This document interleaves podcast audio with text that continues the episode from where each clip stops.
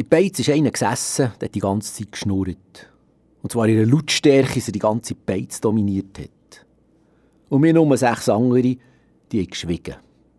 Er hatte noch so eine unangenehme Stimme, so eine giftige, paupte Stimme.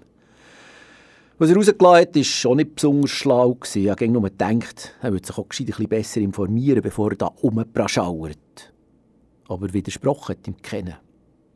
Irgendwann habe ich gesagt, ob es nicht ein leisiger ginge, sei noch andere in dieser Beiz. Aber er hat gesagt, er hat hier so laut er will und so viel er will. Früher sei hier ins Radio gelaufen, heute redet er. Er hat für das taut. Dann ist er noch mal ein Zacken lauter geworden.